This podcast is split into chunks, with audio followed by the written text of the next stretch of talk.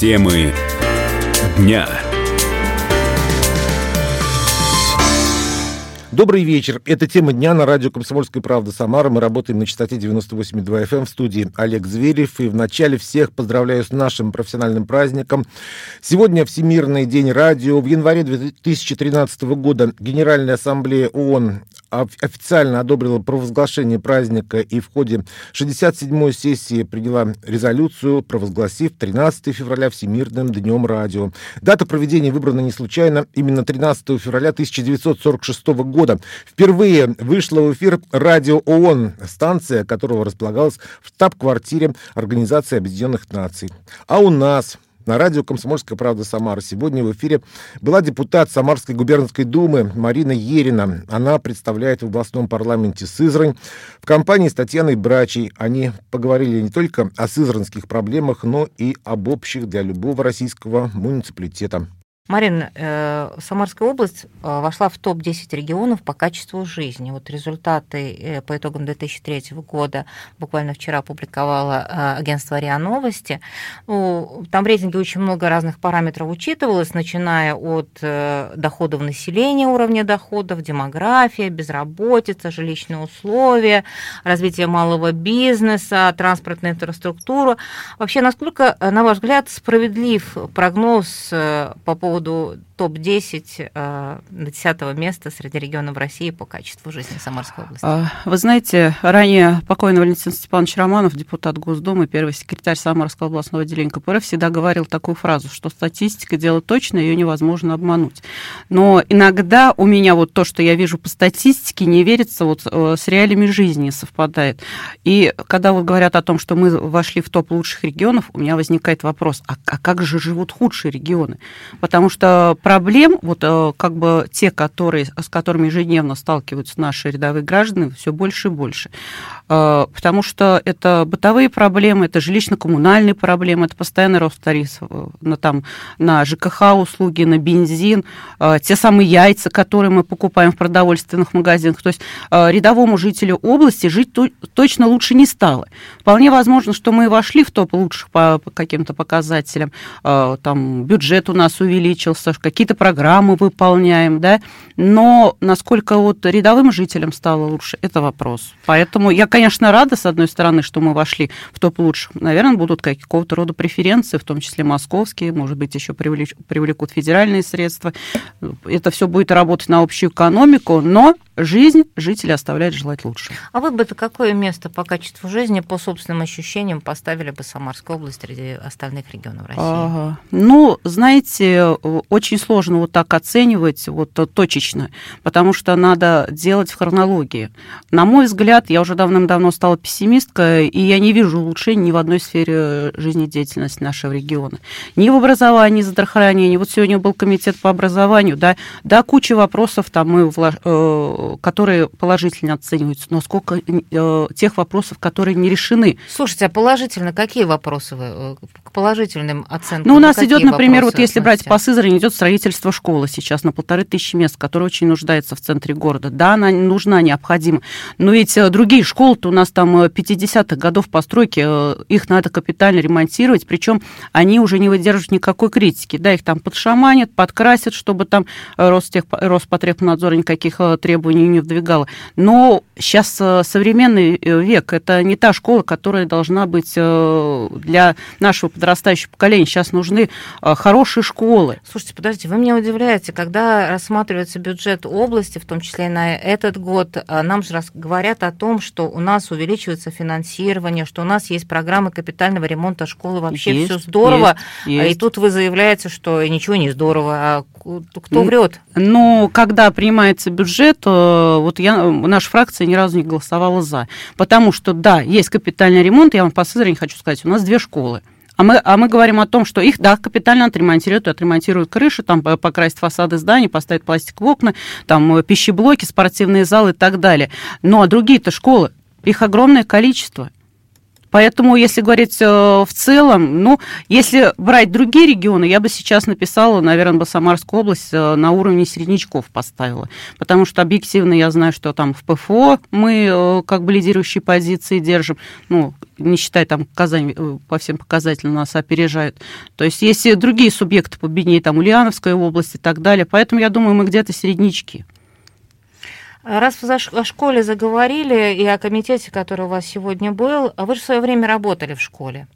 А вы Работала. сегодня э, задавали вопросы, я так понимаю, представители министерства были у вас, да, на да. заседании комитета. Вы задавали вопросы, а как сейчас у нас э, с комплектацией учителями в школах? Потому что у нас в Самаре вот буквально вот пару месяцев назад был даже, по-моему, в начале года скандал, когда родители жаловались, что у семиклассников просто нет уроков русского языка уже полгода. Угу, угу. И такие ситуации, когда учителей не хватает, очень сильно распространены. Что говорят вообще Минобр? Минобре? Минобре э, постоянно говорят о том, какие они проводят э, работы по привлечению, что заработная плата увеличивается. А, кстати, какой за все заработная плата учителей? Ну вот сегодня нам сказали, что в среднем 48 э, 400. Но опять-таки, как считать, понимаете?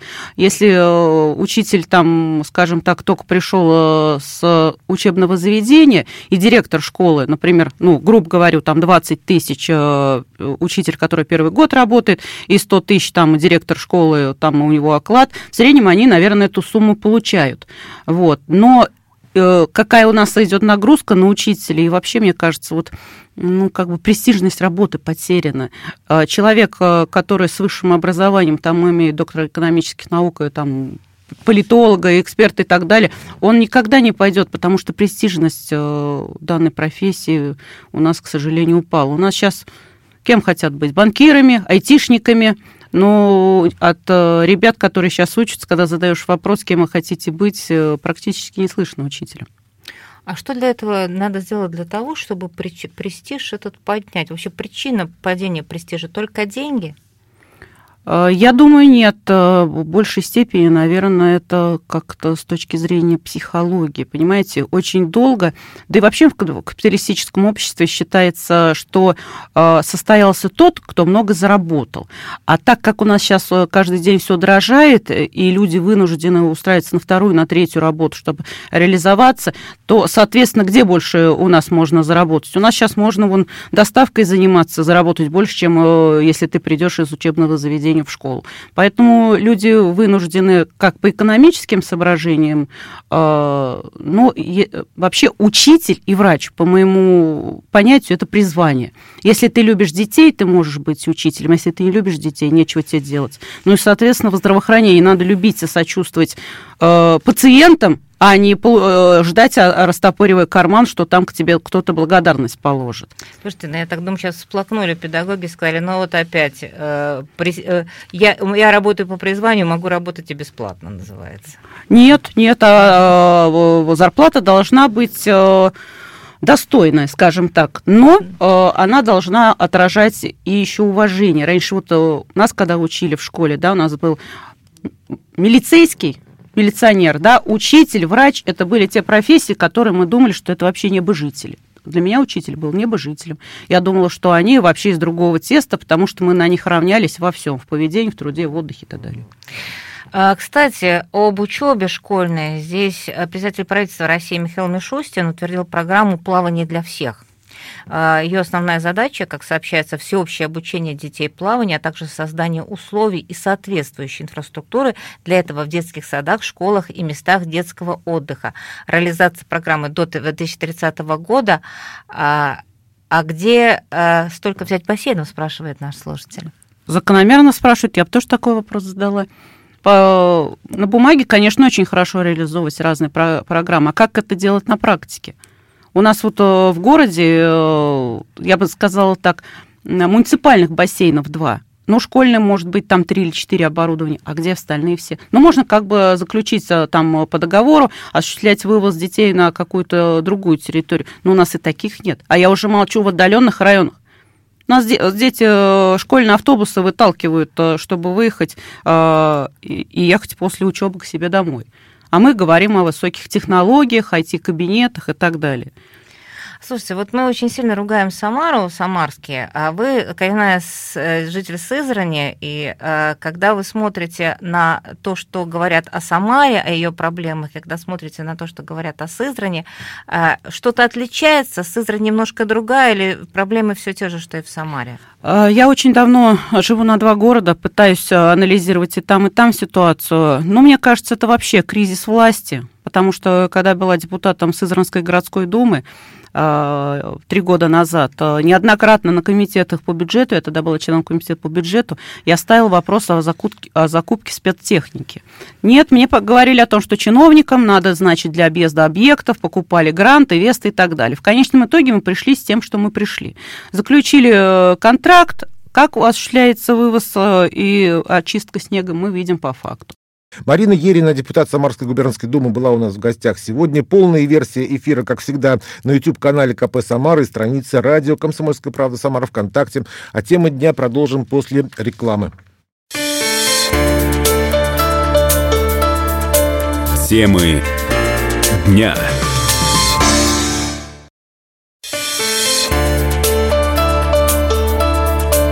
Темы дня. На радио «Комсомольская правда» Самара продолжаем. В студии по-прежнему Олег Зверев, и теперь время поговорить о наших правах. Их у нас много, но не стоит забывать об обязанностях, потому что, забывая об обязанностях, мы нарушаем чьи-то права, а не наши. А для того, чтобы соотнести их верно, существует закон о правах потребителей и Всемирный день прав потребителей, который в календаре 15 марта. Будем поздравлять всех, а повод поговорить об этом есть сейчас, потому что что у нас у всех есть базовые права. Это право на безопасность, право на информацию, право на выбор, право быть услышанным, право на возмещение ущерба, право на потребительское образование, право на удовлетворение их своих базовых потребностей, право на здоровую окружающую среду и другие права. И далее продолжим вместе с нашим экспертом у нас в эфире Татьяна Еливанова, главный эксперт специалист отдела защиты прав потребителей Самарского регионального управления Роспотребнадзора.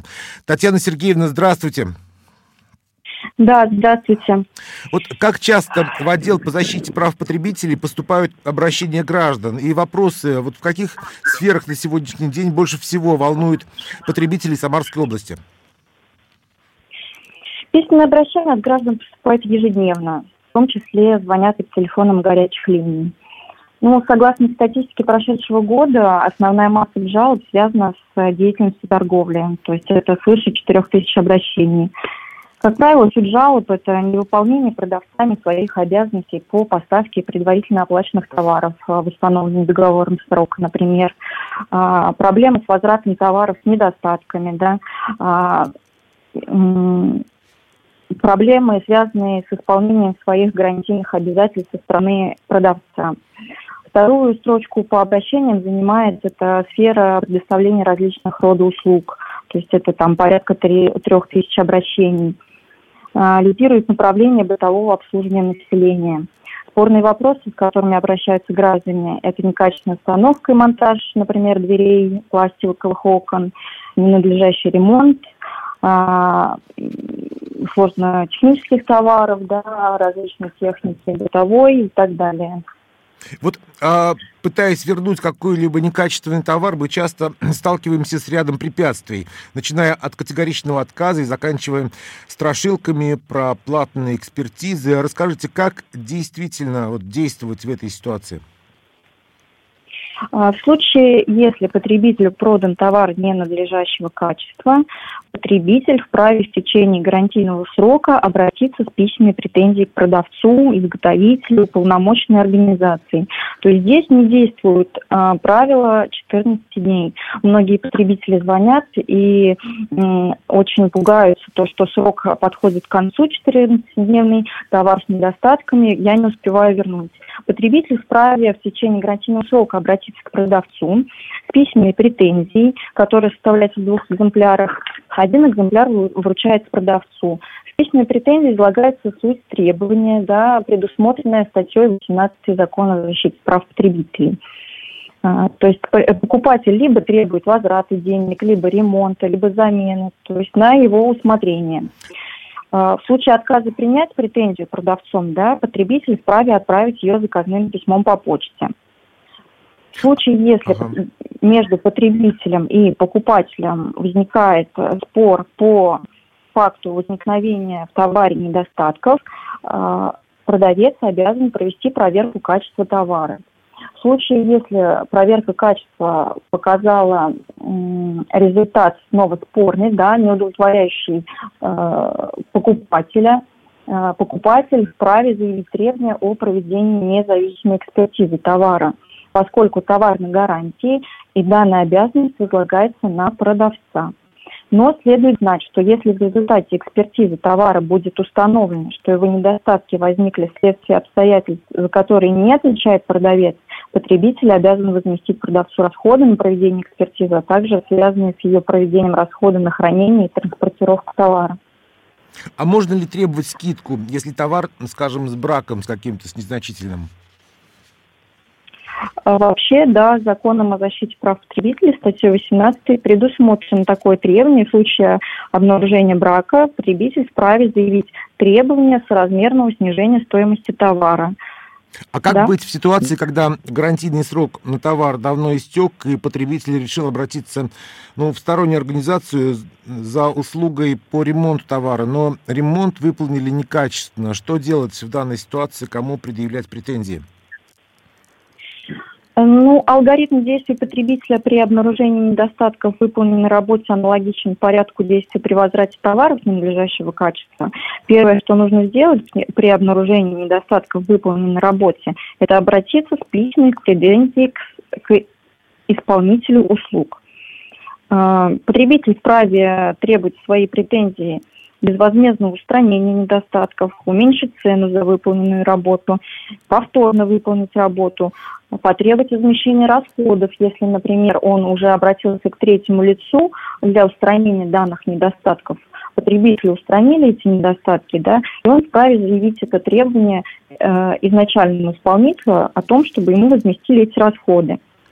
Если же потребителям обнаружены существенные недостатки в произведенном ремонте, то он вправе отказаться от исполнения договора, потребовав возврата денежных средств. В случае, если исполнитель никак не реагирует на претензию или утверждает, что ремонт произведен надлежащим образом, то в данном случае потребуется только лишь э, заключение эксперта, подтверждающее, что ремонт произведен некачественно. некачественно. Вот многие потребители считают, что обменять или вернуть можно только можно все товары, да, а вот соблюдая срок 14 дней, но ведь есть категории, которые обмену не подлежат вообще. Действительно, да, существует перечень непродовольственных товаров надлежащего качества, не подлежащих возврату или обмену на аналогичный товар.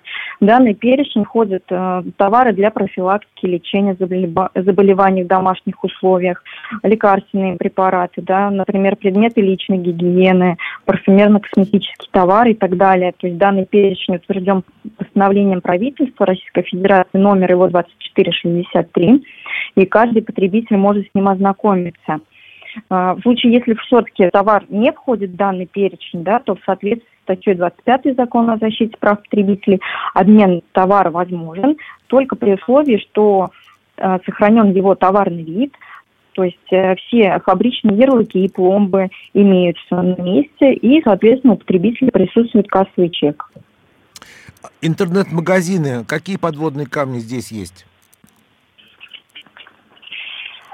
Э, смотрите, в, да, э, в настоящее время очень много поступает жалоб э, на то, что, например, приобрели товар в социальной сети, да, товар оказался ненадлежащего качества, либо в принципе он не поставлен в установленный срок, да, потребители жалуются на то, что не могут э, выйти на связь с продавцом, нет никаких данных и так далее. То есть найти интернет-магазин и выбрать товар – это половина дела. Мы советуем ознакомиться с отзывами о магазине, репутацией продавца, выполняет ли он вовремя свои обязательства, привозит ли качественный товар. То есть добросовестный магазин никогда не будет прятать сведения о себе на сайте э, интернет-магазин должна быть размещена информация о наименовании продавца, основной государственный регистрационный номер, адрес, местонахождение. То есть досконально изучить информацию о продавце, прежде чем заказывать товары. И помнить, что от товара, приобретенного дистанционным способом, потребитель вправе отказаться до передачи в течение 7 дней и после. Неважно, является он технически сложным, либо нет. Вот книга жалоб по предложений должна быть сейчас в магазине э, в наличии? И есть ли смысл писать? А то, может, пишем, а толку нет. В настоящее время законом Российской Федерации о защите прав потребителей и правилами продажи, утвержденными постановлением правительства за номером 2463, э, не предусмотрено наличие книги отзывов и предложений в предприятиях торговли.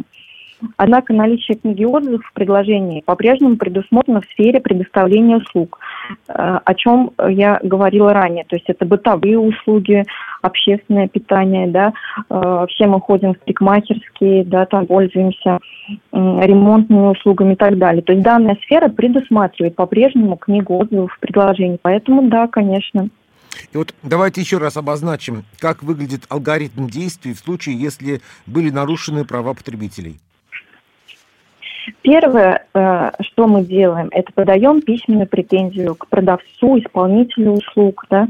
Во-вторых, в случае, если а, продавец либо исполнитель отказывается удовлетворить требования в добровольном порядке, потребитель, согласно статье 17 Закона о защите прав потребителей, имеет право обратиться с исковым заявлением в суд.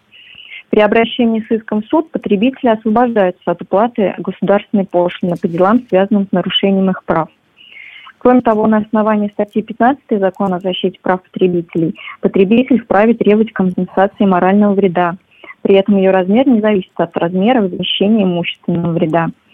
И следует помнить, что при удовлетворении судом требований потребителя суд взыскивает с продавца штраф за несоблюдение в добровольном порядке требований в размере 50% от суммы, присужденной судом в пользу потребителя. Кроме того, по вопросу консультации, составления претензий, искового заявления в рамках защиты прав потребителей граждане могут обратиться в управление Роспотребнадзора по Самарской области. Спасибо, Татьяна Сергеевна, за то, что вы защищаете наши права и за эту полезную информацию. А, Татьяна Еливанова, главный специалист-эксперт отдела защиты прав потребителей Самарского управления Роспотребнадзора, была у нас на связи со студией, и тему дня продолжим после новостей и рекламы.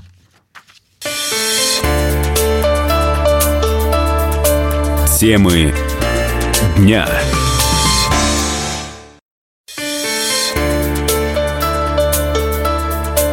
Темы дня. Тема дня на радио «Комсомольская правда» Самара. Продолжаем. В студии по-прежнему Олег Зверев. И сейчас возвращаемся к нашему любимому делу территориального управления Росимуществом. Напомню, заместитель руководителя ведомства Алия Ишмуратова арестована и находится под следствием по уголовному делу, возбужденному по заявлению ее начальника Айвара Кинжабаева. По ее ответке, то есть по заявлению на шефа, возбуждено уголовное дело. Добавлю также, что Алия Ишмуратова ранее занимала пост начальника отдела приватизации, регистрации права, учета, перераспределения государственной собственности, а в мае 2023 года она исполняла обязанности руководителя территориального управления. Именно в это время была совершена сделка, которую позднее посчитал сомнительной глава Самарского теруправления Росимущества Айвар Кинджабаев. И вот цитата. «Экс-подчиненная Кинджабаева бросила очередной компромат на главу Самарского Росимущества», пишет журналист Обозинфо Наталья Ильдарова. И сейчас Наталья у нас в эфире по телефону. Наташ, приветствую тебя в программе «Темы дня». Привет. Сегодня, я думаю, политкорректно выразился по терминам. Вот. А, ну, вообще... Да, да, да, все, все более-менее нормально. Ну, вообще, это уже какая-то Санта-Барбара получается. Такое впечатление, что они просто а, как-то неравнодушны друг другу и забрасывают друг друга валентинками в виде уголовных дел. Вот а, как, по-твоему, а с чего все началось-то? Зачем Специально ко Дню Святого Валентина у нас Ну, ну да, посвящаем. А с чего все началось-то? Зачем Кинжабаев слил ты ее? Чем ему Алия Ишмуратова не угодила? Ну, вот, собственно говоря, в нашей последней статье, которая вышла э, в Самарском обозрении на сайте, э, идет речь о предыстории этого конфликта. Ну, разумеется, это версия Ишмуратовой. То есть у нас есть версия Шмуратова, есть версия Кинжабаева, будем их разграничивать. Мы где-то посередине, мы не суд, не Господь Бог, мы их судить не можем, правильно? Конечно. Вот, мы она не собираемся. в своем, да, в середине января она направила очередные заявления там на имя прокурора области, на имя руководства областного следственного комитета. И там идет речь о э, попытке приватизации э, территории бывшего э, рыбного хозяйства, по-моему, это село Черноречье э, Волжского района. На приватизацию этого участка претендовала фирма Тростяная Д. Вот. Что за фирма, не знаю, я там детально не изучала, но в учредителях вроде как то ли бывший, то ли действующий депутат Кировского райсовета. Вот. И там получилась такая история, что э, Тростяная Д претендовала на льготный выкуп, потому что якобы они достаточно долго на правах аренды э, управляли этой землей. Но Ишмуратова, ну, в ее версии, когда она изучила документы, выяснила, что договор аренды был заключен с ненадлежащим лицом, а именно с э, муниципальным органом власти. Хотя земля э, уже была в госсобственности, соответственно, договора все должны были заключаться э, с Росимуществом. Ну, тогда это все называлось по-другому, все эти ведомства. И, соответственно, на льготный выкуп а, права эта организация не имела. Э, И когда на нее якобы, ну как вот опять-таки это ее версия, на нее попытались надавить, чтобы она подписала там необходимые какие-то э, документы, она отказалась это делать на основании того, что это нарушение закона.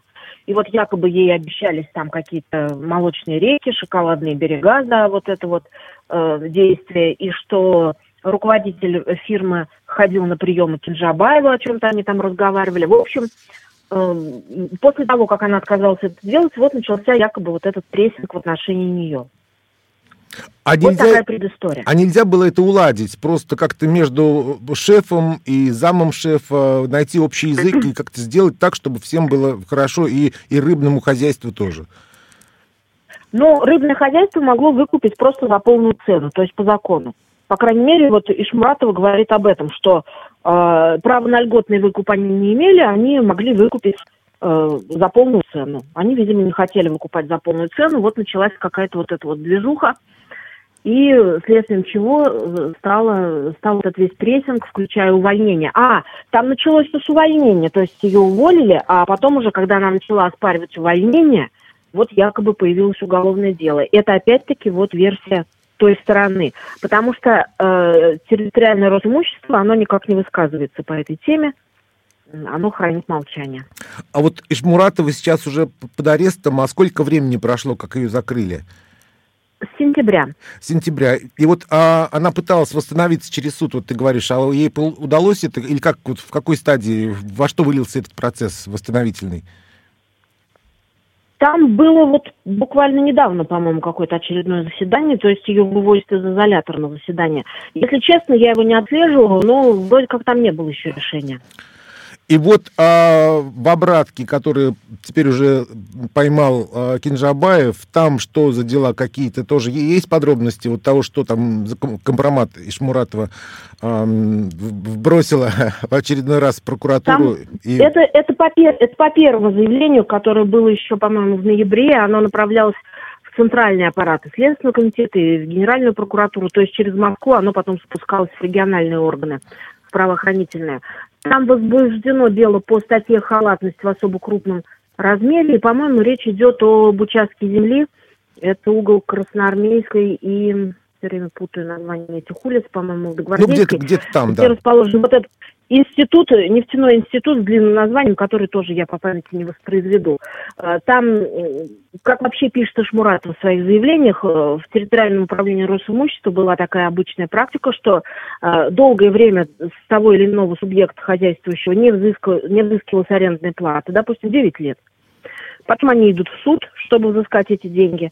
И, соответственно, у нас срок исковой давности это три года, то есть взыскивают в итоге только за три года, а все остальные деньги как бы пропадают. Ну, как говорит Ишмуратова, что это прямой ущерб бюджету, что эти деньги, они, ну, грубо говоря, списываются, они не поступают в бюджет. Вот, и здесь с этим институтом вроде как произошла такая же история, но есть нюанс, потому что э, изначально говорилось о халатности в особо крупном размере и об ущербе, по-моему, 27 с чем-то миллионов рублей.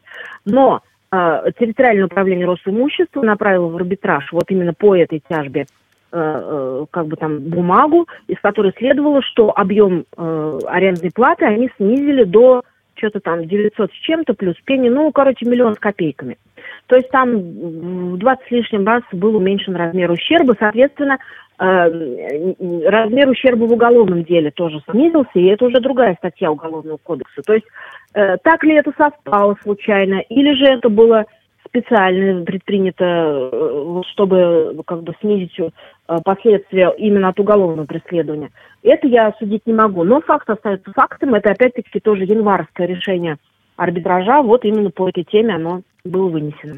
А вот вообще, насколько такой факт, вот затягивание сделок, а, который тоже там а, вскрывается, да, насколько он опасен для вот, государства? Потому что я так понимаю, что потом государство должно оплачивать вот эти арендные платежи, которые а, из-за затягивания платит. Нет, оно оплачивать не должно, оно просто их недополучает.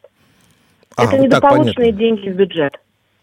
А... Ну, государство сдает в аренду землю или недвижимость, и ей, ему должно, должны платить э, аренду, вот те, кто арендует.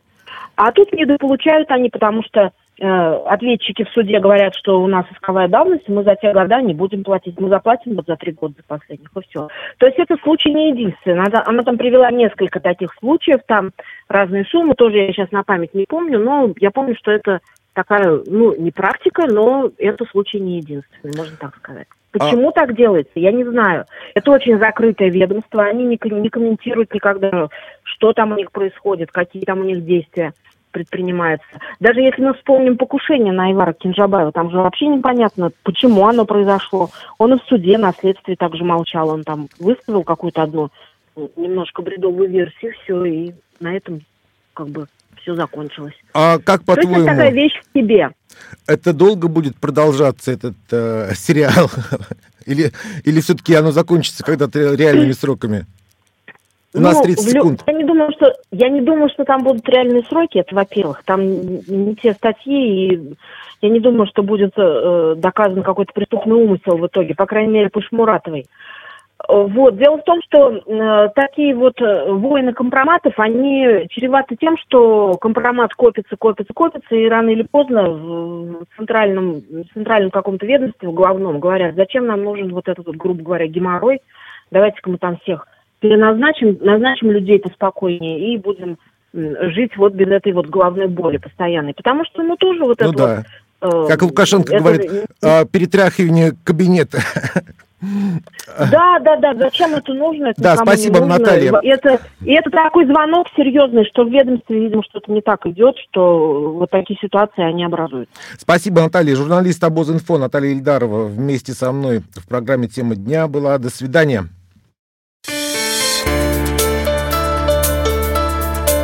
Темы дня.